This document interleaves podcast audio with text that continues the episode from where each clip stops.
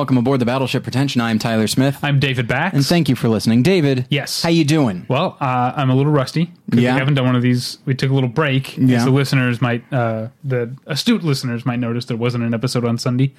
Um, sorry, Sunday. Thank you. Um, Uh, it's going up on Tuesday instead because we have a very exciting guest, which we'll get to in a minute. Yeah. Uh, and this is when we, we could work it out. But uh, um, how are you? How am I? I'm, Yeah. I'm fine. Okay. If it's any business of yours, which it is not. All right. So we'll move on. We've got some announcements because we want to get to our guests. We've got Yeah, some very, announcements and uh, is this about tweakedaudio.com? uh, no, but uh, go ahead. Do ahead. you know about tweakedaudio.com? I've heard of it. uh, tweakedaudio.com that's t-w-e-a-k-e-d audio.com is where you go for professional quality earbuds in a variety of styles and colors very stylish styles and sharp colors that'll reach out and grab you uh, abracadabra reach out and grab you uh, those are earbuds at a low low price at tweakedaudio.com and because you know us because you're cool with us if you go to tweakedaudio.com slash pretension you get all those things I just talked about professional quality earbuds, variety of styles and colors, low, low price, with one third off, and you don't have to pay any shipping charges. So that's tweakedaudio.com slash pretension. All right, now. Uh, we also have uh, another sponsor, once again, Travis Betz, a writer and director of uh, independent horror films. He's written uh, a letter to you, the listener, that I am just going to read. And boy, this uh, works out well. Because, all right, I'm just going to start. From now on, I am Travis Betz. Hey, every- Tyler no, just did the thing where he looked down and then Yeah, he ex- ran right. his palm over his face. and now Uh, he's Travis Betz. Okay. Hey, everyone. Hope I'm coming through nice and clear on your tweaked audio earbuds. This is filmmaker Travis Betz back again to plug my movies and stuff. I can only assume every single one of you rushed out after last week's ad to watch my supernatural musical, The Dead Inside. If not, please do. It's available for rent on iTunes and purchase on iTunes and Amazon.com.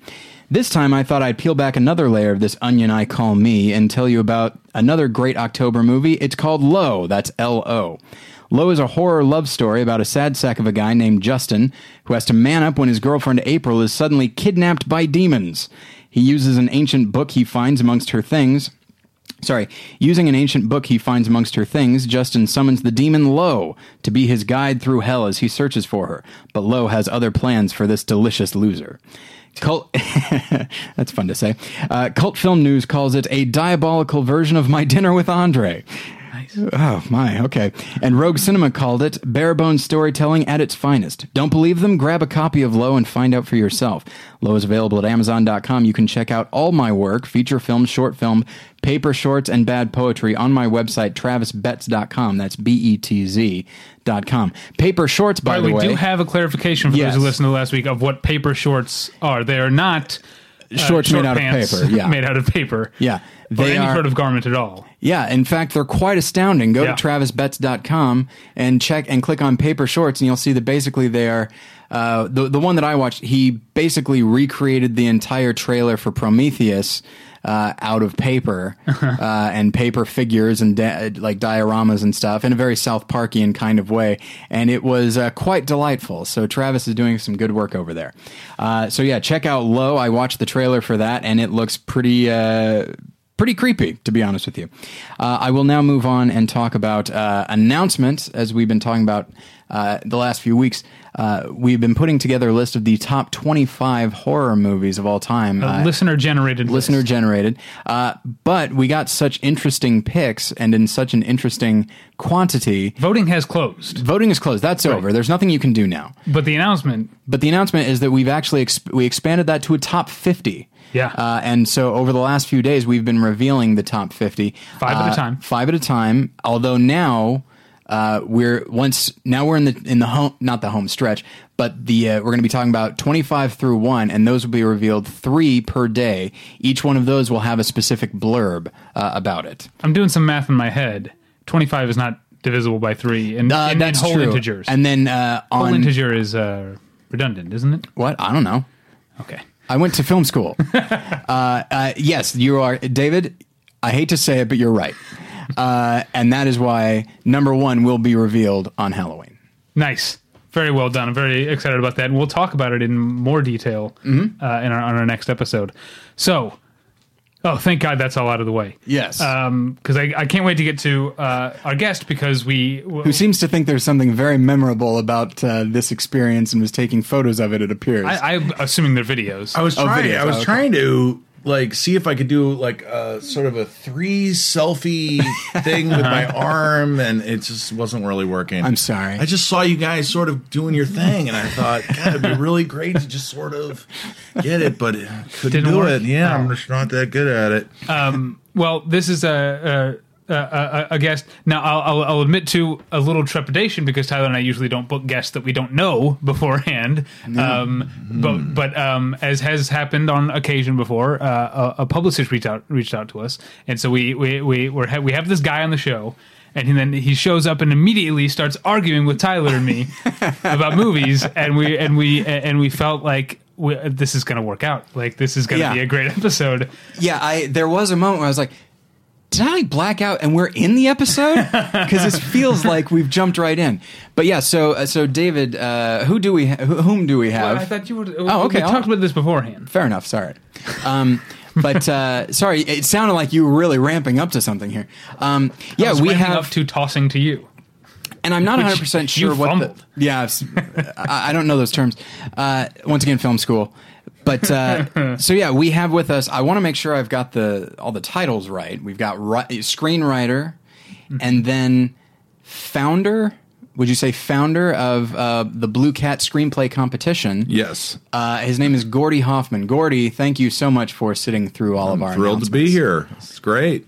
Now we should talk. Uh, let's talk about um, your the, the things you've actually written, or the or the one that Tyler in particular really wants to talk about. Yes, sure. Uh, which is which is a movie that is well known among uh, people who have taste, called Love Liza. No, thank you. Um, I, yeah, I was a, a big fan. I think actually it was when Tyler and I lived together. I think you saw it in the theater, or No, I think I, you and I watched it together. Uh, Oh, it was my first time. um so yeah we saw it together and uh it is um i mean I, it's that is a great movie that is also not exactly an upper but No. i also do like it's funny when i think about it i think about stuff that's funny in it um such as the uh the um the one character complaining that his wife keeps taking the bottle opener out of his uh um, glove compartment because she doesn't want him drinking and driving.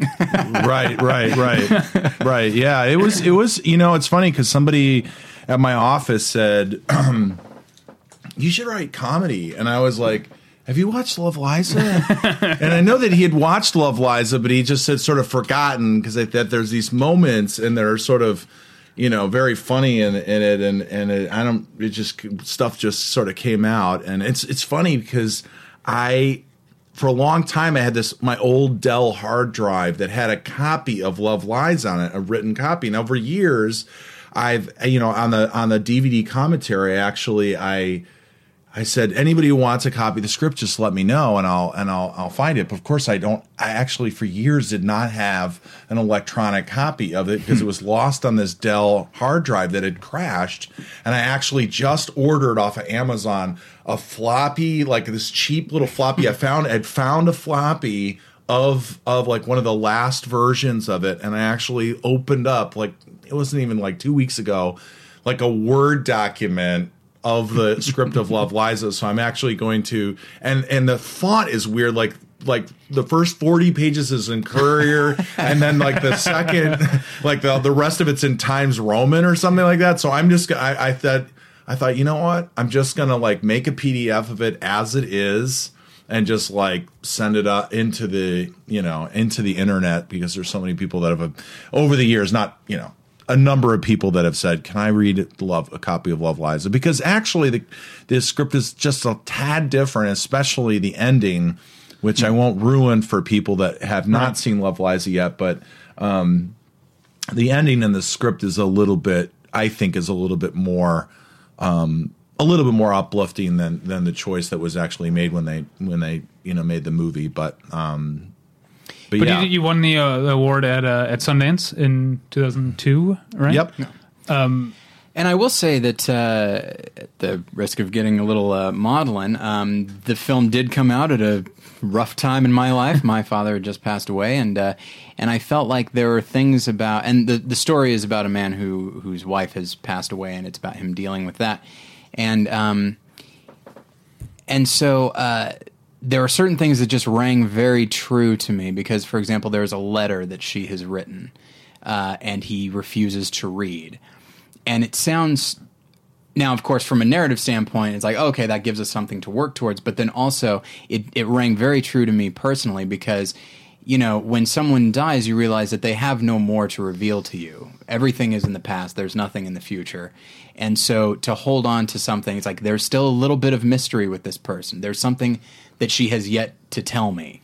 And so, um, so it just it rang very true that that the character would hold on to that, and uh, and so it's just a, a, film that uh, really at the time uh, meant a great deal to me, and I did find it quite funny at times, but of course the humor also compounded the sadness uh, tremendously, and so yeah, I liked it, it quite a bit. It was you know it just it was um, truthful, I guess, in the sense that you know even when you're at funerals, something sort of funny things can happen, and Yeah. you know it just it, everybody sort of identifies with that, and you know when uh, you know it's just something that is it was a personal film. It wasn't you know dri- driven by anything that that actually happened to me. But the fact that I did sort of whatever I mined in that in that character and the sort of journey that he went on you know over the years I've had I mean you know I had people you know say like this isn't even a short film this is crap this is nepotism this is but then there's people that have very personal associations with and some people it's their favorite movie. Mm-hmm. And I've had people come up and say my wife passed away and I'm also a radio control person. Uh-huh. I mean, you know, all the way right down to, you know, so specific and a lot and my boss also hit on me, you know, and things like certain things that happened and details in the movie that happened and um and so you know that's that's what that's what I you know I continue to sort of strive to make movies that reach audiences because of that experience. You can't you just can't take away the fact that even just now, you know, like you know that many years after it's come out, you have people still coming up to me. And I mean, I was in Portland at a writers' conference in in August, and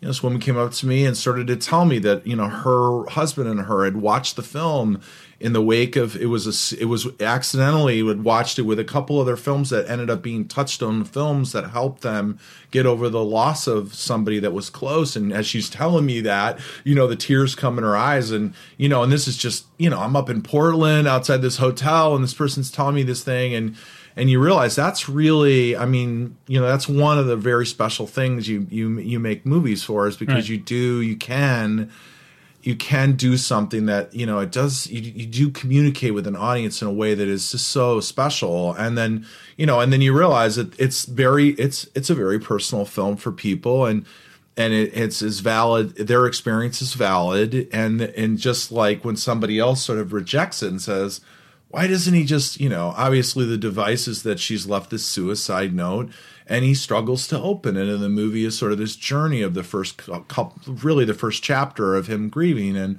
and some people are just like just open it you know they just don't get Oh, it. man. whereas people that you know but that's the thing is is that that's just right then in their lives that's their experience right now you know and and it was it was a big I grew up a lot like listening to the audience because I wrote it and I had my relationship to it was a certain way.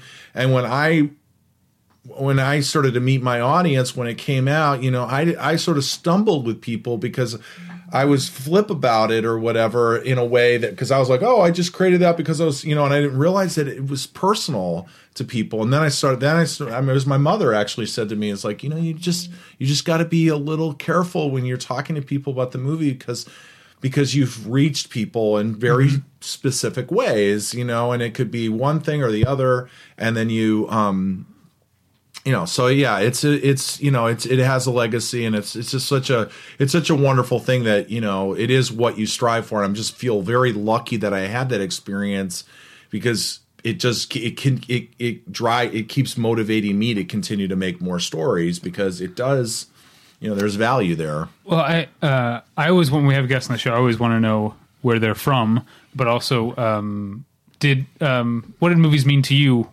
growing up? Did you know early on that you wanted to be a, a screenwriter, or you've also directed? Did you want to Yeah, yeah. I mean, I, I mean, I consider myself a filmmaker. I mean, at this point, I, I really don't want to write for hire anymore mm-hmm. because it. I realized earlier this year, it occurred to me that really the only time I was ever really fighting with anybody, like over the last ten years, in any kind of like like meltdowny crazy way was when I was collaborating with somebody creatively. And I realized it's like you know what? I think I want Paul Thomas Anderson's job you know or Tarantino or you know whoever. I want I want their job because you know obviously or Woody Allen or whoever they just sort of get that clarity about like I don't really want you know but I you know I was a latchkey kid you know. I didn't watch a lot of television and um What, what, where did you grow up? What part of the country? Rochester, New York, which is upstate. It's about you know it's close to Canada. It's an hour and a half east of Buffalo, and it's it's way up there. Home of George Eastman House.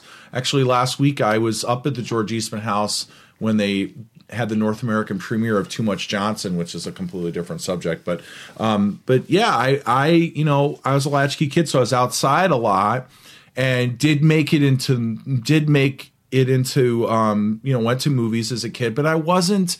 It wasn't um, something that I remember as uh, you know we went often, but I don't think it was anything more than anybody else. You know, I mean, but when I was 12, I got a camera uh, and made a f- uh, made a movie. I made a movie about a guy who was as was called The Last Escape, and I still have the reels of of you know, and I played the prisoner that escaped, and and I um wrote, directed, made it, you know, cut it. We screened it in my garage for the neighborhood kids, and I and I just it was such an unconscious experience. You think back and you go, where did that come from? And that was my impulse, and and I led it. I had no I had no self consciousness about about the fact that I was casting myself and you know that I was in complete control, you know, and I uh-huh. didn't I didn't feel like you know that that was a bad thing or you know and it's just funny as you get older you get all this start getting all this baggage about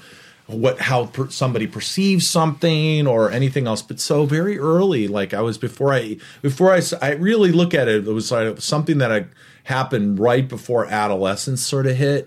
And so i real i think when I, I i don't know if i would have made it like two years later because that you know suddenly you're 13 or 14 and you you know everything you know goes haywire up here you know so. When I was in college uh, and I was, you know, and I was making movies and that sort of thing, I had had uh, a theater background and I had acted quite a bit, and so I would, um, I would often act in my own films, and it wasn't even really because like well i need to i need to play the part. It wasn't even that. It was just like it's one less thing to worry about. Like i don't have to worry about i know what i want so i'll just do that. Can i play all the parts? Like it just there's something to be said for ultimate control yeah, I actually, actually, yeah, it's sort of like now I have started to like actually go back to that and go, I, I want to play all three parts in that, you know, you start to think that way. And, and it is that, it is that sort of recapturing of that, uh, that, that original impulse. But yeah, so I look back on that and, you know, and, and so it's always, you know, and, and today I was writing, and tomorrow we're doing this like sort of a funny or die thing about Halloween, and we're trying to just make it this week really, just really sort of quick, almost like a 48, 72 hour, our own 72 hour film Right. festival or whatever. But you know the fact that that's I'm still doing that, you know, Yeah. and this like long time after that, you know, is it's a blessing. I'm very very lucky that I still have so that I still have clarity about what I think what I'm most passionate about and my identity and you know, so. Did you go to film school? no I did not.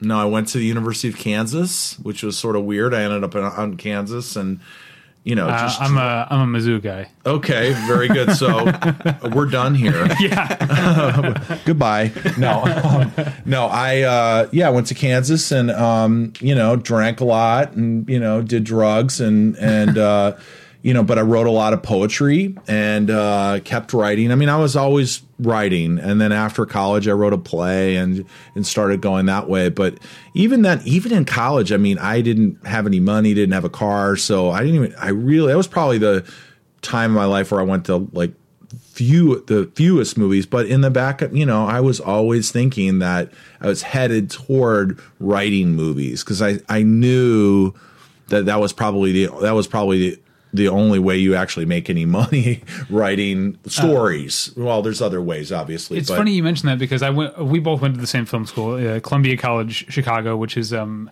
I would recommend going to that school, especially if you want to make movies, literally in the physical sense. It's almost like a trade school. Yeah, it's not all theory. Yeah, and um, but a lot of people would say it's like it's funny. I'm in film school and I'm watching fewer movies than I ever have before, and that wasn't true for me. I was watching lots of movies then, and I think that's probably when I should have known that I was more comfortable on the analytical side than on the production side. Yeah. Uh, that was.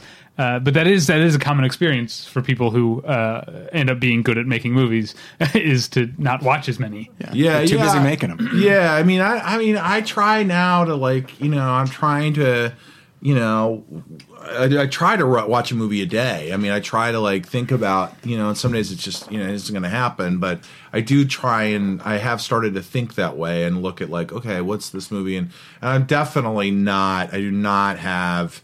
You know, and I feel like that took a long time for me to even start thinking about like, oh, I should go see that movie. And you know, I moved to LA around in '97, so 16 years ago, and I feel lucky because I, I mean that's one of the things I tell people. You know, Los Angeles provides like New York, but specifically LA. I mean, the people, not only the the movies that you get to see on the screen here, but I've also seen so many Q and A's with people Yeah. that are now gone. You know, like I mean, Charlton Heston, Janet Leigh after Touch of Evil, and and you know whatever John Alonzo. At, he does the DP on China, Chinatown. Saw we him. did a whole episode on him. Yeah, and it's like I, you know, I saw him and he was great, and then you know, and then he died. You know, hmm. like a like a year or two after that, I saw the 30th anniversary of of the Chinatown screening at the Academy. Had Nicholson, and they all were up there. You know, except for the guy who can't, you know, be in this country. You know, Right, yeah, But yeah. um, but basically, it was you know, so stuff like that is so rewarding, and, and It is and- great living here where where uh, my favorite story that relates to that is that I went to at the Egyptian it was like Halloween weekend like 6 years ago they did a triple feature of like lesser known Hammer horror films and uh, Joe Dante happened to be in attendance like he wasn't scheduled to introduce the films but he was there and he was like oh you don't have anyone introducing these films I know everything about them so Joe Dante ended up being like hosting the the screening even though he wasn't uh, That's on the great. Yeah, my my favorite hosting. my favorite like L.A. slash Egyptian theater story was um, being at the original Godzilla. You know, and without the Ameri like. Who is it? Is it Raymond, Raymond Burr? Burr, yeah. yeah, he's not in it, and it's got the incredible score that's not been re- removed, and and that was screening. It was again, it was a restoration or something like that. And I sit next to this Japanese guy, and he's very well built, and and uh, and then at the end of the movie, he or like maybe it was before, and he was introduced, and he came and sat next to me, or it was the other way around, but it was the guy who played Godzilla oh wow. in the original movie. Was the stuntman and he was he was like 74 or something like that but he was still you know cut very well. He had a nice suit on and you know and hand like a minder with him. This younger japanese woman was with him and you know but i was like and then he sat down next to me and i, I was like i'm watching godzilla with godzilla. It was just like i was like i love you know los angeles. You can't you know Yeah. you can't. Yeah. so it was great Uh, so how did you start um, writing screenplays then? Well, I, you know what it was is I, um, you know, I wrote plays for quite a while, and I was driving a cab in Chicago, and I started writing. You know, it's the it's the kind of thing where I bought, you know, a screenwriting book. It was in the mid '90s, before really the internet at all, and so there wasn't what we have now that people have at their you know fingertips to be able to learn about scripts or whatever so and i started a script and i kind of went all the way through it and i didn't really get to the end. And it was about like this black market organ donor thing. And it was just it was just sort of it wasn't connected personally to me. It was just sort of like me fumbling along with the format. And then i was a cab driver in chicago and i you know wrote down a ton of ideas. And one of the ideas i saw a woman around a gas um, pump she just looked strange. It wasn't like she was huffing the gas or anything and but it just wrote down on a card um, i think a yuppie guy starts huffing gas and it was just this image in my head of like a guy in a suit suddenly starting to huff gas and everybody around him sort of going what is going on? And um, that was like the mental image and um, i uh, never knew how I was going to stop driving a cab, and I and I sideswiped uh, me and this limo sort of sideswiped each other at one point, and then I went back to the garage and I lied about the accident because I knew that I would my you know my insurance was going to go up or whatever, and that like that was the thing that sort of I was like I'm done, and I sort of said I'm done with cab driving because it was like lying was the thing that sort of like me. I was always like, how am I ever going to get out of this cab? And lying was the thing that was like I was like it's it's over and I basically stopped, and my family sort of was like overjoyed that I stopped driving a cab, and and uh, and so that summer of '96. I had the idea about the um, thing, and I and I talked to a buddy, and I sat down, and 18 days later, I'd written the first draft of Love Liza, and I went home, um, and that was really so. That was sort of how it started. Was like this sort of a bottom in my sort of a bottom, like a like a like a turning point where you say, what's going to change? And that was that that was the thing that took me from writing a lot of plays and like little little plays and one acts or whatever in sort of the Chicago theater world to and always in the back of my mind going screenplays screenplays. But that was that was when it was like okay you gotta you gotta actually like go for this. Mm-hmm. and that came out was Love Liza. It was that you know just a very linear simple story about this guy and just it came out and I went back to Rochester on a Labor Day weekend, and my brother was actually there. And um, it's very odd. It was just we were both there for Labor Day weekend, and I said, "God, you should read this." I wanted to show it to him because I was like, "I think I got something here. It's kind of cool." He read it, and he was like, "I, I kind of want to play this guy." Uh-huh. And I don't. I'd written it sort of thinking like I could maybe play him myself, mm-hmm. but it was only it was only a device to um, actually write the script it wasn't really I, I didn't really think, but I, it helped me to write it thinking that I would play him. And um, but my brother and it, and it probably made the character a little better too. Like in my, I started acting before writing, and then I started writing because like I'm tired of playing characters I don't like, and just like I'll write the, these really juicy characters for myself, and I'm like, well, I like writing more than acting. Yeah, you, you definitely, you know, when you think about, I mean, I'm always I mean, Shakespeare wrote like that because he was an actor, and all his friends were actors. He owned the theater company, and so you just, it's just it's clear that he was like, I'll write you a good part. I know what like is not fun and what is fun, and and um, but yeah, I, I showed it to Phil, and and um you know, people, it's funny because retro, retro, you know, you look back reflectively and, and people think, oh, nepotism, whatever. But my brother, right. my brother hadn't shot Boogie Nights. I mean, Boogie Nights was going into production that fall. Right. And, and, yeah. uh, he had not started doing that with Paul.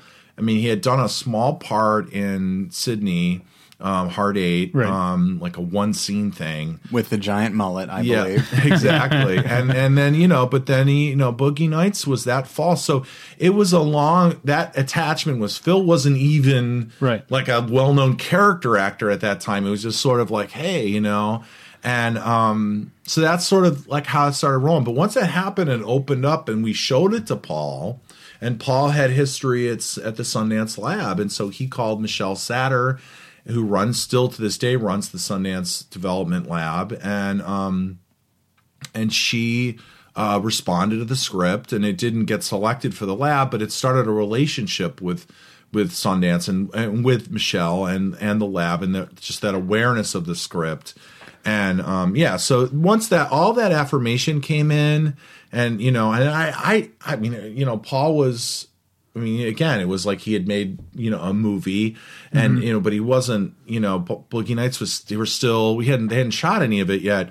Um, but but uh, I don't even know if I even talked to Paul that fall. It was just he referred it to um to to Sundance but that all that stuff sort of got me going i can do this you know mm-hmm. and i also it was it was just that first it was that first real hit of delusion where, where you were like i'm just going to go out to la and and i'll be i'm going to be a millionaire by february or like april you know i'm just this is this is great this is one thing after another it's just you know so your biggest problem will be tax shelters how are you going to exactly. so um speaking of Sundance and speaking of, of the, feeling of I can do it, I, I wonder, knowing now that you started writing it in '96, um, uh, I talked about how there's a there's a darkness to that film, but it, it's a very sort of confident, matter of fact darkness. It doesn't seem to be calling attention to itself, and I wonder if writing it in the wake after that wave of late 80s early 90s sundance films like sex lies and videotape and reservoir dogs and stuff had come out uh, and had been a little more uh, I, you know outside of the hollywood thing did that give you the confidence to write like uh, yeah i can write about a yuppie who huffs gas and there isn't going to be some problem about whether or not he's too li- likable Yeah, enough. I mean, I think I think I wrote it in such a vacuum of all that that I didn't I didn't actually think too much. I mean, it has a it definitely has a certain you know it is I guess it could probably be looked at as like whatever that Sundancey type of movie, you know, but um the quirky whatever. But I hope it's But that's what that's what I mean. Is it's not No. uh, it's not self conscious about that. It's No, it's, I, it- I it- think it no. feels I was, honest. I was just like, I was like, I need to finish this story, and I'm gonna just show up every day and try and like, what does he do next?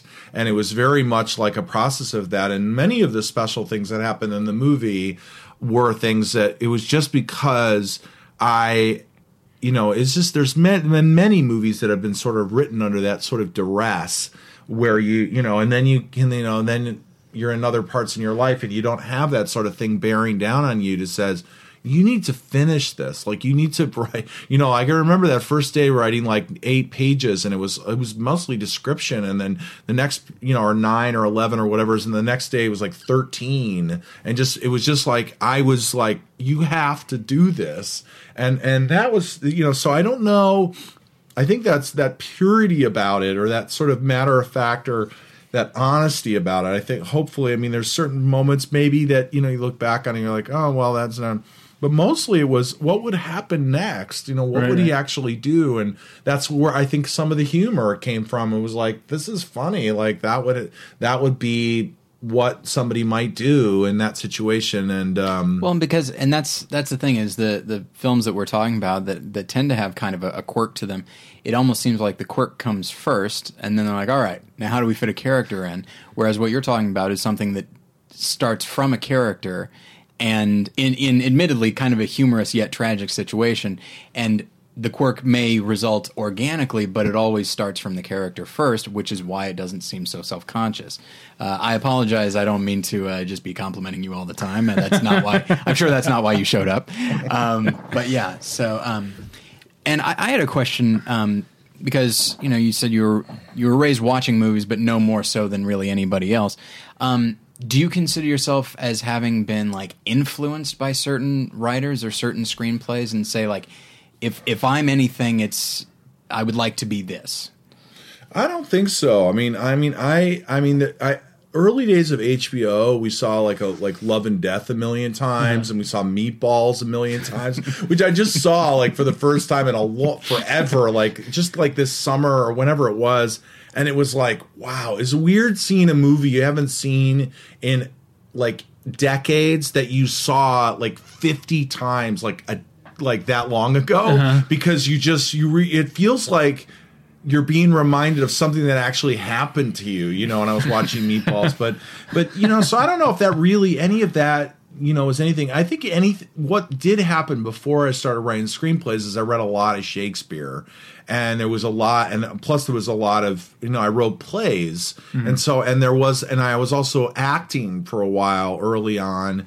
And i think all that sort of was really the things that sort of drove you know that's that i think I, I i do think that you know it's like shakespeare influenced me but i do feel like the balance of how he like the thought i just considered uh, quite a bit like how he as a writer created characters and how he related how he found them all likable even though there was villains like lady macbeth like he didn't really have judgment about her. He actually you know they all wrote he wrote everybody with empathy and so that that I, I don't know if that helped me you know considering i didn't really bring my resentments into the movies i always knew and i think early on i read that you don't write you don't write a movie out of revenge or something you don't write a character out of revenge and and I don't know. I mean, somebody. I don't know why that always stuck with me, but it also reflected on how I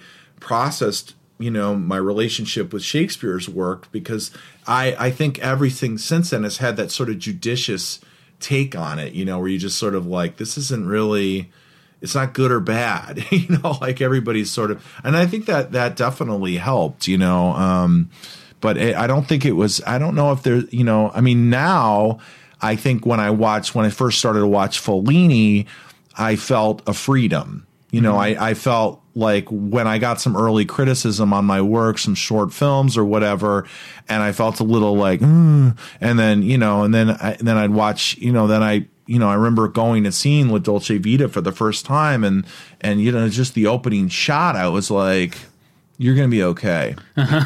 like I just, I was like, I was like, "There's room on this planet for you, and you need to just trust your instincts and just write, create whatever you want to create, because that that is that's what we all should do." But it was just a yeah, that those are so. I think it was once I got out there, then it was more just an affirmation when I would watch work that uh, and watch the mistakes or the the movies that didn't really work out, and then also you know just reading about their experiences or hearing about their experiences on commentaries or essays about you know what Coppola went through at certain times or you know what Hitchcock thought about process or you know or what was like for Fellini when he was his first day shooting and how really scared he was you know on that you know he describes being on a boat and taking the boat out to a, another boat where he, it was the first shot he was going to do and he said the boat on the boat ride out there I became a director because uh-huh. he was so scared but then when he got on that boat he just he just was like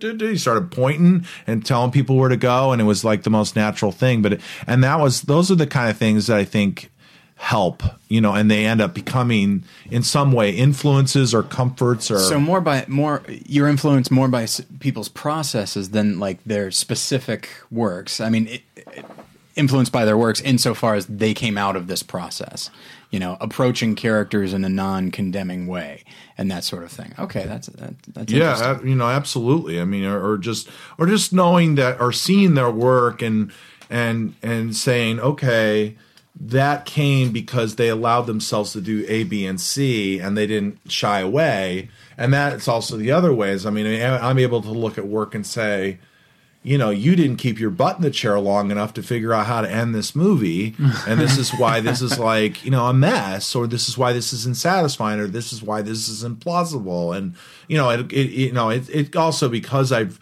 you know, because of the screenplay competition, I inadvertently have read so many screenplays that that also you know washed over me the whole idea of like how is this when is this working when is this not working? And um and then seeing that evidenced in in movies you know movies made by great filmmakers it's just it's just not you know it's ultimately not very easy to make a great film you know? Well that's a good segue into the screenplay competition. Blue cat talk about how that came about and well i mean i moved to la and it was really just a lark of an idea and i some you know i, I you know i don't think a week goes by i go why did i start the you know the competition? Because it, it really is a lot of work but it's so gratifying. But i basically started it you know i don't it was so long ago it was like before like you know, I mean, everything we took in was like, you know, we people sent us hard copies, so there's all these trees being destroyed, you know, in the late '90s, you know, and um, and you know, and that's where it started. Was just this, you know, it got started, and and I started to judge it, and and uh, it grew from there, and it, it grew through our mistakes, and you know, um, our relationship with our entrants and what they wanted, and and uh, but it it ended up being like I mean it's it's been huge for me. It feels like uh, you know I mean sometimes I think about how you know the French New Wave you know they were all writing essays and being reporters and then they were like hey why don't we you know or whatever I want to make a film now and and you know that kind of I mean I was already always writing through that period but the but the but the how that's changed me. I mean not only have i had to look at something and say is this working or not and and and say this wins or this doesn't. But I've also you know taught screenwriting because I eventually got to the place where I was like, I think I can might be able to help people in mm-hmm. this way and, and teach, and that being able to ha- having to tell somebody why something's working and what's not and what the reason is, all that stuff changed how I worked. I mean, I taught I was an adjunct at USC for a couple years before I had to leave um, to to pursue a project, a directing project. But you know, I remember starting off there and and and just that and like really growing growing as a writer because I came in like oh, you know, you never do this. This is you know this doesn't work this doesn't work and this is the way and then i and then i was exposed to all this other stuff and i realized you know there's a lot of different ways to get to where you need to go and and um so I, I thought when I actually started to teach, I was like, I'm not, you know, my career's over or something. You know, like you can't, you know, whatever. But ironically, it it it gave me everything. It actually sort of it th- thrust me forward in my career because mm-hmm. of the teaching, and um, because of you know I I had to understand why things worked, and I think I think my writing everything improved. You know, and um, you know it's hard because you you know when you you know as you guys know you, if you think so much about how a film works you can't help but go into a movie and you always have that f- third rail in your brain going but uh, you know and it's tough sometimes when you walk out of a movie and and you know sort of how it could how the writer could have showed up mm-hmm. a little bit more and it would have made the movie even stronger and other people are like, "Wow, that was awesome," and you know, you, you kind of go, "Well, you know, I have a couple notes, you know," but um, you know, so it, it it the screenplay competition has been you know it's been incredible for me personally but it's also you know it's just it's it's so there's nothing like i mean it it's similar to you know the experience you have when you you know you deliver an, a film to an audience when you are able to tell an amateur screenwriter that they've won Blue Cat and they've won fifteen thousand right. dollars. You know, I mean, and then and then to go to theaters and see movies written by the people that you at one point talked to when they were just grinding yeah. away like everybody else. What Suzanne. are some of the examples? I know there's been well, a, Aaron, a very Aaron, recent one. Well, the Aaron Guzikowski is is you know he wrote Prisoners. It was the number one movie at the box office about a month ago. That's opening weekend, right before the Gravity sort of onslaught of Gravity, and um, you know he was a finalist with us, and and we just talked to him you know, like last week we did a Blue Cat did an interview with him and he talked about how how um you know how screenplay competitions helped in in and you know and in, in, in that that they gave them him feedback and they gave him structure to like finish stuff. And and I think I think the first thing he wrote was the thing that was the finalist the first thing that he c- completed. And then he wrote something else after that and got a manager and you know and then you know it's he's been working for quite a while. Prisoners mm-hmm. took a little while to get there. But yeah we had another guy who won blue cat a couple years after aaron and he a young kim and he wrote um rodham which was the number four script on the blacklist last right. year. Hmm. It's probably the most um, highly publicized. I mean, it was that kind of went everywhere because uh-huh. it was like everyone's like, "Oh, Hillary Clinton movie," and and he wrote a brilliant period script. Talk about somebody who's just wanted to wrote what he wanted to write, but he wrote uh-huh. a brilliant period script about about Hillary Clinton um, when before you know in the early seventies and and uh, before she sort of met Bill and and made a decision to to pursue a relationship with him and sort of was like a fork in the road you know in her life. And and that that um that was like number four on the blacklist which is this period political yeah. biography you know? And um but he was uh wrote a beautiful script for us. And again he was it was it, he had never won a thing. Yeah. And uh he's writing a, something on Stephen Hawking's now. And I think the guy who hmm. I think the the actually the the guy who directed Spectacular Now, mm-hmm. the Spectacular the Spectacular, the Spectacular Now, he is directing Rodham. He's attached as the director, so they're mm. they're going to put that together. And I guess Carey Mulligan and on down has been, you know, but oh. but those are the kind of things that you know, it's just awesome.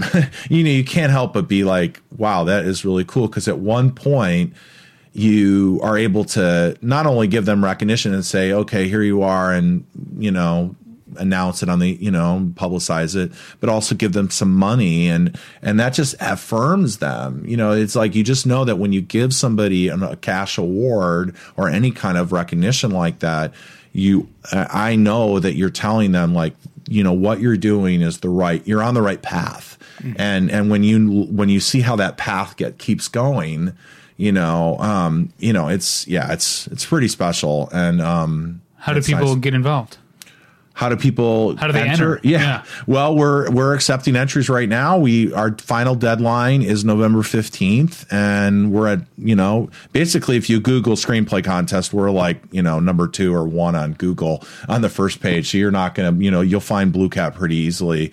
Um, and you know they can enter on, and we we accept features and shorts, and uh, we everybody who enters gets written feedback, which has been our sort of hallmark, our tradition. We take great pains to hire strong readers who can write up um, some written feedback. So everybody who enters gets written feedback as a part of submission, and so people love that. That's sort of you know the blue cat, our blue cat tradition. You know, it's been going on for a very very long time, and um, people enter to get that feedback because a lot of places it's very difficult for them to get feedback where they are and then they're where they live or whatever, and um, so they people have people come back to us for that and and then people submit to try and win and and and get that and get that attention in the industry and get that help that they're looking for to further their careers. But um you know so yeah so it's it's you know if you have a script ready if you're not if you feel like you're not i mean i always tell people you know if if you're not ready you know and, and you know you need to keep working on your script as long as you are continuing to can continuing to work on your script and and you know you don't have to send it to us. You can send it to you can send it to Nicholls or you know or sundance or austin in the spring or whatever. You know you you, you could send it to another competition. You know it's you know just it's just you know use use the world of of good contests and good screenplay competitions to further yourself and find your way as a writer and and whether or not you're you know this is what you're supposed to do or not or whatever. But um you know that's you know so it's it's hopefully you know blue cat when we're of service um you know that's that benefit you know it's been a great benefit to me but you know it's it's very gratifying because people people do get a lot of help from us and and uh you know so it's it's very rewarding. Now i do want to uh, ask you about uh, you know the flip side of of that coin. Um I uh, had a little bit of a little bit of experience uh, working as a script reader for a producer, and um, you know, uh, you were talking about how exciting it is and how fulfilling it is to to be able to tell someone you're doing the right thing here. Well, not everybody who wants to be a writer is doing the right thing, and I don't mean to be glib, but I mean I've I read some scripts. I was just like, this is th- this is astounding to me that this person had this idea. Like there are people, there are like good writers who have a hard time finishing a script, and some, and some great scripts that never get finished. This person had an idea where it's basically Animal House, but all the characters are dogs. Hang on, so it's like, oh, okay, so it's like for kids. No, they still swear, and they still like it's a rated R. Th- it's Animal House, but all the characters are dogs. and it's like this is, and I read through it. I'm like, I'm gonna accept it for what it is, but in my little comments where they ask, "Hey, what audience do you think this would be ideal for?" It's like nobody. this is for nobody. Yeah, I'm not um, sure where that would be interesting. Somehow I want to see that movie, but I, I don't know. Maybe an audience of me, you know. That's. A, and then I, was that is this the same one where there was uh, the the the script kept going back to the visual gag of a giant green alligator penis? No, that was the, that was a different one. That was a, that was talked a, about that on the show before. Yeah, that was a surf comedy, David. Um, so uh, no, it's um, and that's the thing is so I, I make jokes about this, but I but I even as I was writing negative stuff, I realized like this person who wrote this and submitted it, undoubtedly, they went through draft after draft after draft. They put in more effort than I put into almost anything. um, and this is where, and now me, I, at the time I was just an intern, then some intern comes along and says, This is not good. And then that, that's the end of it. And I felt bad. I mean, as bad as the script was, I felt bad giving negative remarks. And then, of course, uh, one guy sent me a script and said, Hey, uh, my dad wrote this. Oh. Like the producer's father wrote this. Oh. And I oh. said, Do you really maybe it's okay. All right. Do you want how honest do you want me to be? He goes, be as honest as you want. I was like, all right. So I read it thankfully. It was like a like a B minus C plus area. so it's like, all right, I'll focus on some positives, but I'll bring up some negatives as well. But when I read that, I was like, what are you what are you setting me up to do aside from get fired? and uh, but that's the thing is so while I while I do make jokes about it, it is sad to me at times. And so, have you experienced that at all? I'm sure you've read your fair share of not great scripts. Absolutely. Yeah, I've many, many, many, many. Um, you know, I mean, there's a lot of things that sort of you brought up that are that you know that are interesting that people. Um, you know the interns interns are the gatekeepers of hollywood which is yeah. the irony that you know you've got basically oftentimes you know interns that are not even out of college, um, 20 year old covering scripts and all all summer long or whatever, all semester long, and uh, so that's always that's always to me is always troubling. It's like it's like we don't really have a you know, like the lawyers in California have to pass the California bar, but there really isn't like a movie bar. you know, like there isn't like a filmmaking bar association where it says, you know, you've got to like take this test to sort of let us know that you understand what, you know, what uh, what conflict is derived from and what kind of importance it, it, plays in you know the audience experience emotionally or you know anything like that. I mean you know and so it's a it's very very crazy. But yeah i mean i i um you know and the other thing i you know i tell people it's like there's a lot of people who play golf and and then there's people that play in the Masters. and then there's people that win the Masters. And there's people that come in last in the Masters. Uh-huh. And, you know, it's the same thing with screenwriting. I mean, it's very, very difficult. I mean, it's always the last thing. I mean, if you're watching, you know, grad, you know, you guys went to film school, you been at those screenings at the end of the year where all the kids are screening their films. And and yeah. you know and you can be like that actor's good. You know the cinematography's good. Right. the storyboard's good. But what's the thing that always ends up being it's like the thing that breaks the camel's yeah is yeah. the script. It's, it's, like the story is like it's it's not there. It's not been developed. So it's very so that always says to me that if we get to the end of the day and people can and really in LA in the studio system I mean we don't have a problem with art direction. you know, uh-huh. there's there's geniuses. There's and people can score films, and we have a brilliant actors. We're not like where are all the good actors? I mean, we have we have some really gifted people. You know, Michael Fassbender, Javier Bardem, Meryl Streep, Carey Mulligan. You know, all the way down the line. They they you know whatever they're there but the writing is the thing that is so it seems to be the most difficult thing. So yes absolutely. And i think i think us sort of embracing that and not and saying this is difficult because we don't really say god we don't have a lot of people that can like slam the like can shoot like kobe bryant. Well mm-hmm no one's going to be like maybe like Kobe, but like just the NBA level, it's like it's like there's not a lot of people that are actually going to get there and actually do things that we watch and we go. I remember they asked on Woody Allen on some interview, it's on YouTube, like it's a great interview, and one of the questions they asked him was, "Would you give up watching movies if you had no more time or sports?" And he was like, "Oh, I would definitely give up watching movies, and I would watch. I would never want to give up watching the Knicks, you know, because he says the drama."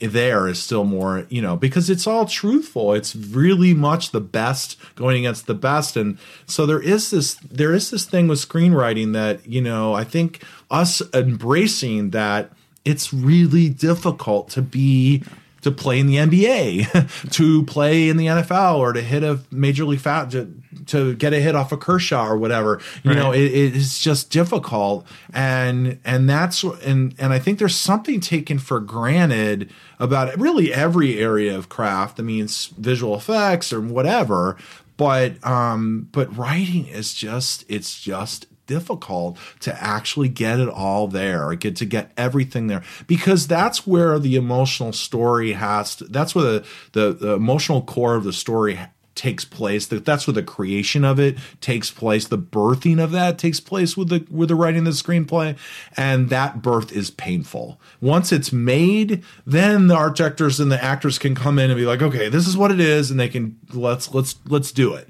You know, but the actual creation and where that actually comes from from the author is is it's a painful process to get there, and I think that's why it ends up we end up pulling short in so many of these pictures we go what like how how did that like what is that and and figure even just figuring out just plausible things about a heist movie or an action movie you're like wait a minute that would never happen. Mm-hmm. They would mm-hmm. just, you know, this person would get blown away there and they're not strong enough. And why did they suddenly get so, you know, dumb right there to let that happen or that villain? Why did that villain just do something that's, you know, all that stuff create is, it creates it's so difficult for writers, you know, and um, So yes, I totally agree that like stuff is so agonizing. It's very agonizing to listen to or to read and to then finally see produced. It's very frustrating. Yeah. And and you know, as we all are, but I think that we have to start with sort of a place to say, you know, this is really difficult. And then what are we going to do about it?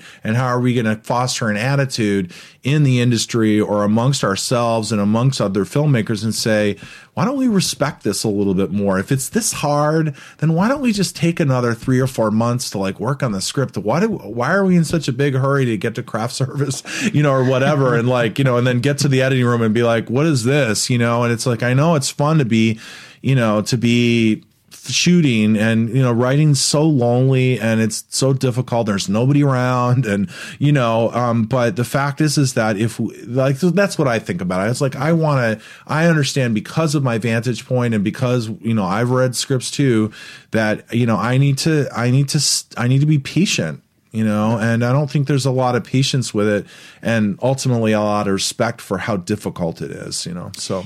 Yeah, there's uh so okay, so listeners uh, know that. So I'm uh, I'm a, uh Christian that is regularly uh, frustrated, if not infuriated, by uh, the Christian film industry, um, because it's terrible, and y- pretty much every aspect is terrible. But I watched. Uh, okay, so my mom sent me a copy of uh, the movie Fireproof, uh, which I watched, and it is not good. Uh, and then because I have another podcast that talks about films from a, a Christian point of view as well as an artistic one, I was like, well, this the next guy is the the next movie by the guy. It's it's called Courageous. I was like. It's, it's going to make a lot of money because the Christian audience wants to go see it. So I'll go see it and I'll talk about it. So I went and saw it and I was like, what the hell happened between this and Fireproof? This guy like sh- learned how to shoot an action sequence, like learned what editing is, and I was like, the acting is still not good, but like it's just like why is that just didn't get non, the right non, people non-professionals. Yeah. Um, not to imply that a non-professional is always going to be bad, but like, eh. yeah But the And first so- Fireproof, I, I haven't seen any of these, but that has Kirk Cameron, who's a professional actor, right? he's professional, but at the same time, he's also acting for an audience that is completely undiscerning and is not going to de- not going to demand quality. But anyway, Right. Um, so courageous, still not a good movie, but from film filmmaking technique, I was like, man, this is leaps and bounds ahead. I'm interested to see what the next guy, what, what he does next. But then I was like, but this script is still terrible. That has made no advancement at all, and that's and it beca- and it comes from this place that bothers me, and it doesn't have to just be in the Christian world. I think this is the general attitude of, well, anybody can do that. Anybody can. I mean, that's easy. You know, you just sit down, you put some words on paper, and uh, problem solved. You tell the story like, you want to uh, tell.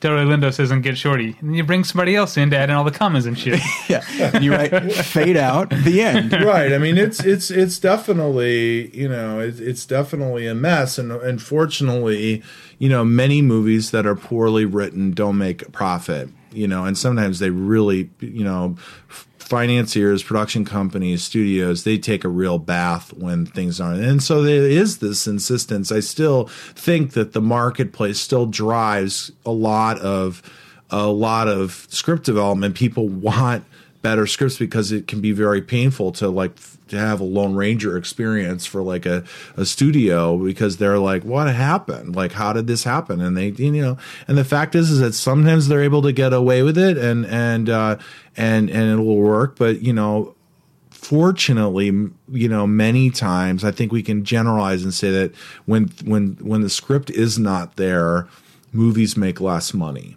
And and and and if the day that changes you know completely uh, we're going to be in trouble. But the fact is that would make that would mean people want something different from story. And that that just hasn't changed for thousands of years. So it would be it's just not going to happen. It's sort of like you know the oh people aren't going to go to the movie theaters anymore because of cable or you know there's always the death of something going Right. to happen but it's the fact is is that if something's compelling something's compelling and if it's like if it's on a if it's in a YouTube video and somebody's watching it on their phone and it's compelling and it's and it's eliciting emotion if it's just a, a series of pictures on Reddit and it's eliciting emotion you know that's you know it's just that's that's still that's still the currency of of people, you know, and and and that's what they want um, from from media content, from story, from motion pictures, and so all that stuff is like you know, and so and it, ultimately it's still going to drive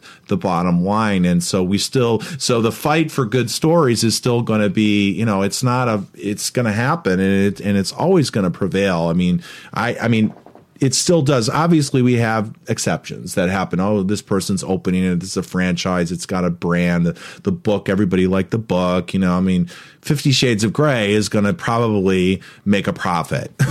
But you know, Charlie Hunnam just dropped out. How could it possibly do well? so, yeah. And that's- multinational film star Charlie. Hunnam. I mean, I'm, Hey, I like Charlie Hunnam. but- Pacific Rim. Uh, but uh, and that's the thing is is I there are a lot of the a, a lot of the specifics of the script for Avatar I do not care for. But as far as the story in general, and and as a result, I myself didn't care for the film.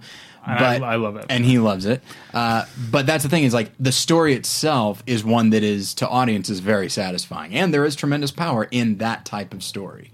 Um, you know, like an a, an oppressed minority that is just trying to you know make their way in the world, and then these oppressors come along. Like there's inherent power there, and I think the dialogue. I still not- think you're. I know this isn't the point. I still think you're focusing on the wrong parts of that story. The things that well, to I'm me, focusing on the dialogue and characters, but it's fine. no, I, I no, got the, it. the story, the the story of Avatar that that I think makes it a successful movie is about this broken guy finding himself and tapping into no matter what's happened in his life, him losing uh, his brother and his losing losing the use of his of his legs. There's still he's still human, he's still primal, he's still alive, and he can still tap into that. And that to me, that's what the story of Was he bothered is about. by the loss of his brother? I got none of that. Is that something he had to over overcome? Sorry, I didn't mean for that to happen in front of you, Brody. Uh, that's this is a, Do you, yeah, do there- you like no, there was- Avatar? no, there was definitely. I mean, no, it was. I mean, in terms of in terms of like, yeah, the the the freshness of the story and the the you know the tautness of the emotional the emotional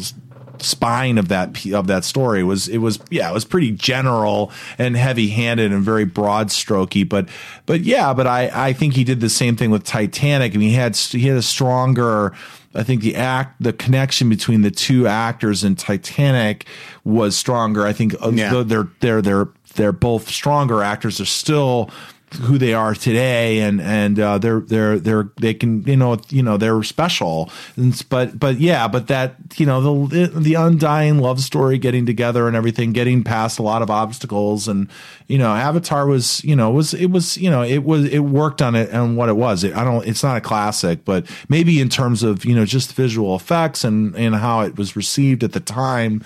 But I think you know going forward, it's just going to be you know something that you know we looked on as like oh okay you know that. But yeah, the story was you know it was pretty. I'm you know, pr- fascinated pretty familiar. I'm fascinated what he's going to do with a sequel and two of them. Right? Yeah. he's making Two or two. three of them. Yeah, it's- Yeah. However, yeah. well it's good it's like he needs to make more films and just you know it's it's he definitely does not he definitely understands you know just you know a, an arc in the way that like Yeah. you know the people that make Yeah.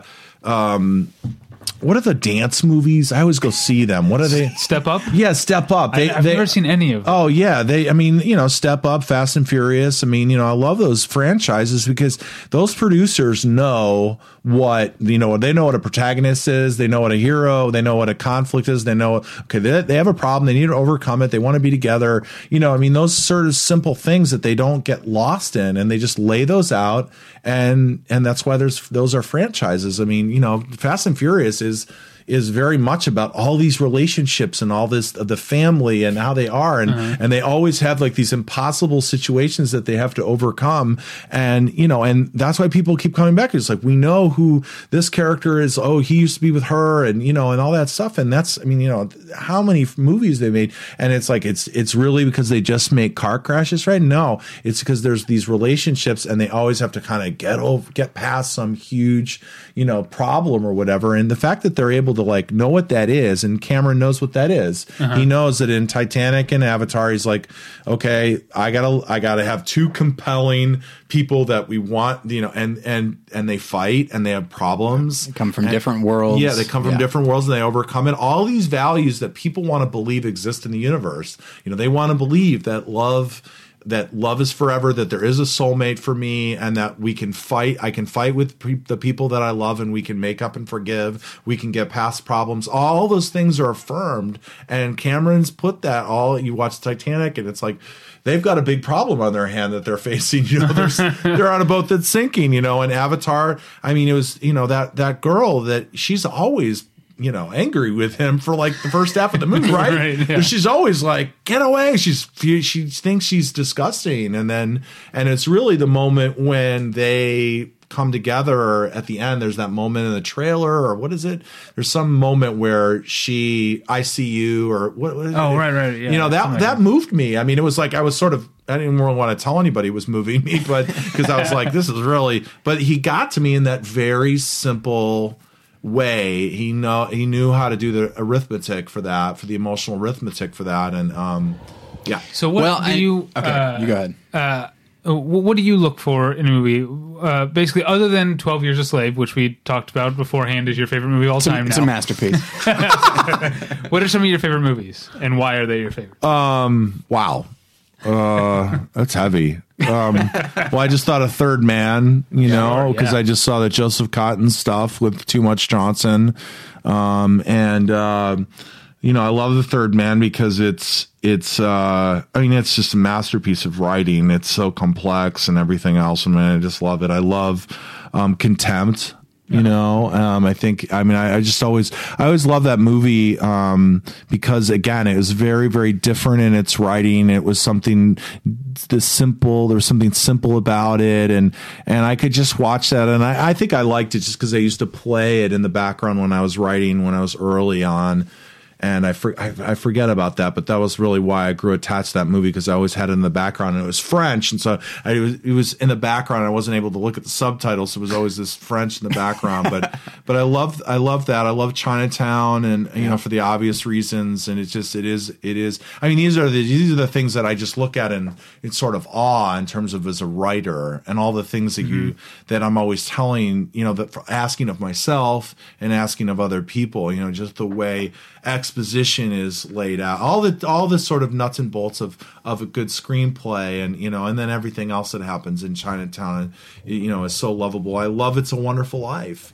You know it's one of my favorite movies. Um, i think it's a, a masterpiece. I think it's you know there's a re it's just it's incredible. It's a it's a it's sort of a sort of a it's sort of a bold movie. It's hard because we think about you know running through the st- streets and I love Yeah, it, yeah. but you don't re- for, you forget that he you know how Jimmy Stewart like grabs his uncle and is just like she wants to kill him. Yeah. yeah, And it's such you- a feel good movie. and so do you, by the way, when you when you watch it? But it. people forget that it's a movie that starts with a guy who wants to kill himself. Yeah, it's a it's about a suicide. It- Right. You know, it's a, it's a movie about a about the angel, and and you know, it's just there's so many things, and you know that I you know, so I love that movie, and I and I like how it uh, how it um how it behaves, and and there's so many things in there again, you know, the, the structure and how it, it how it leads itself to this emotional payoff that you know it's often called the most inspiring movie of all time, and you know, so any any writer you know looking at that any filmmaker looking at a movie like that and, and saying well how did that happen? Like why do we think that? And like what actually how is it set up so that it's like that? So that at the beginning the first scene is when you know his brother almost drowns and then the last the last person that shows up you know Yeah. with the toast and the money is his brother you Right. know and just everything coming full circle to that you know the richest man in town. And um so yeah, so what I mean, what what other movies? I love Animal House. You know, you brought up Animal House earlier, but I actually, again, another. I can think of only one flaw with that film. It's not about Human dogs. characters. You get dogs in there, and I'm on board. yeah, but I mean, Animal House. Everyone always goes, "What?" But if you watch Animal House as a, it, just watch it again as a filmmaker, a screenwriter, storyteller. Again, the same thing. All these things. It's like, why is it so satisfying? Why is that movie so satisfying? And it's the same same principles as as you know as why you know something like a Hoosiers operates under or whatever, any kind of thing like that. So yeah, so yeah, those are a couple of them that I love. You know, So here's I, I love that Animal House, by the way, has uh, like essentially a musical sequence in the middle of it with the the shout. See, I, I love that. Like, I Yeah. wish more. Like, I wish like The Hangover or something like uh, I like. wish, Lo- I wish John Landis directed more, like because he's kind of insane. I think. Uh, yeah, I've uh, I mean, I known love people Blue- who have worked with him. He does. Uh, he is apparently very intense. Uh, you know what? I'm but, okay with that. Uh, If we it comes through on the screen. I'm a huge fan of, um, as we talked about in our last episode, American Werewolf in London Yeah. is uh, probably one of the my favorite movie of all, movies of all time. Even though I, I I only saw it for the first time very recently. They American just Werewolf in screened London. it.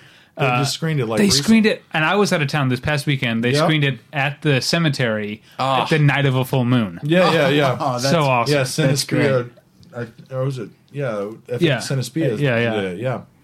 Um, yeah, and of course the Blues Brothers are just batshit crazy in the best love that I possible haven't way. seen that in a long time. That would be a good one to I've- reset. I was recently thinking about like the movies that I've seen most, and of course Jaws by is far and away the movie I've seen more than anything else. Blues Brothers is probably not second, but it's up there. I've seen it. I'm going to say like 20 times. like and it just i just i watched a lot when i was like uh, in high school just for some reason just blew me away but um so uh, i know that we have to wrap We should up wrap up soon, yeah. but uh, one thing that i did want to say and uh hopefully this doesn't sound like too much of a dig uh is that um I'm- I'm one thing excited. one thing that i And me, huh a dig at me. well everything's kind of a dig at you but um no gordy what i like is that uh That's i don't the think underlying will they or won't they tension of this podcast. exactly. um, but uh, just the uh, you know you run a uh, screenplay competition, and lest anybody go into it thinking that you are some kind of snob and that you only demand you demand movies of a certain kind, like. We've run the gamut here. We've got Contempt and the Fast and the Furious, the whole franchise, every single. Even I've seen every Drift. Fast and Furious, and I'll go see one tomorrow. I mean, they're- I love that franchise. So you know, if you if you uh, if you're reluctant to submit your script, thinking, well, you know, they're just snobby, they won't like my mainstream fare. They'll like it. It'll be fine. So Yeah, we take everything. So, uh, well, um, thank you for being here. This has been Absolutely, uh, it's been fun. It has been fun. Um, you can uh, the listeners uh, can find us at battleshippretension.com. That's where you find all our uh, reviews of both theatrical and home video releases, as well as links to this show and um, uh, all the other shows. Uh, and Tyler's trying to show me something I don't know what it is. the horror things. Oh, yeah, just so you can find our, look over the our next few listener. days. You guys voted for top 50 horror movies. You can find those on the website. Uh, you can email us, David at battleshippretension.com or Tyler at battleshippretension.com. You can follow me on Twitter at The Pretension or follow Tyler on Twitter at More Lessons, which is the official Twitter of his other podcast, More Than One Lesson, at morethanonelesson.com. My other podcast is the TV podcast, Hey Watch This, with Paul and David. Uh, this most recent episode, we talked about uh, the current season of Eastbound and Down in the premiere of the new sketch comedy series on IFC, The Birthday Boys. So check that out. Uh, that can also be found at battleshippretension.com. Um, and Gordy, where can people find you and find out about Blue Cat on the internet? Uh, we are at bluecatscreenplay.com and our Twitter account is Bluecat Pictures. We're on Facebook, Instagram, everywhere else. But you can find us at bluecatscreenplay.com. We have a great newsletter, um, probably the best newsletter put out by a screenplay contest. I don't know what that means, but the fact is, is every every Tuesday we have a lot of content. Um, script downloads and you know so you can sign up for the newsletter at the website but um, there's a lot of stuff i have like 40 or 50 videos where like people like tip videos where people ask me questions about screenwriting and i've made the videos and you know we pride ourselves that you know we're probably you know i don't know not maybe not I don't know if it's factual completely, but I'm pretty sure that we're the only major competition where the judge founder actually taught. You can actually go and watch videos of him talking about screenwriting. So if you don't agree with me, you can just not enter. but if you think I'm like, this guy doesn't know what he's talking about, but a lot of people actually watch the videos and go, okay, I feel like this guy sort of understands what I know about screenwriting. And so, you know, there's a lot of resources on the site. Um, that you can get for free too. So that's Great. where we are. And the what- BlueCatScreenplay.com. De- Okay. Deadline is November. Deadline is November 15th at midnight, and that's the final deadline. And uh, Is that midnight Pacific? Yes, and we uh, we the only time zone that matters, Dave. Yes, PS, PST. We um we accept features and shorts, and uh, yeah. So and every script gets feedback. So um, yeah, November 15th. Well, thanks again for doing this. This was a lot of fun. Absolutely. All right. Thank you so much. And thank you at home for listening. We'll get you next time. Bye. Bye.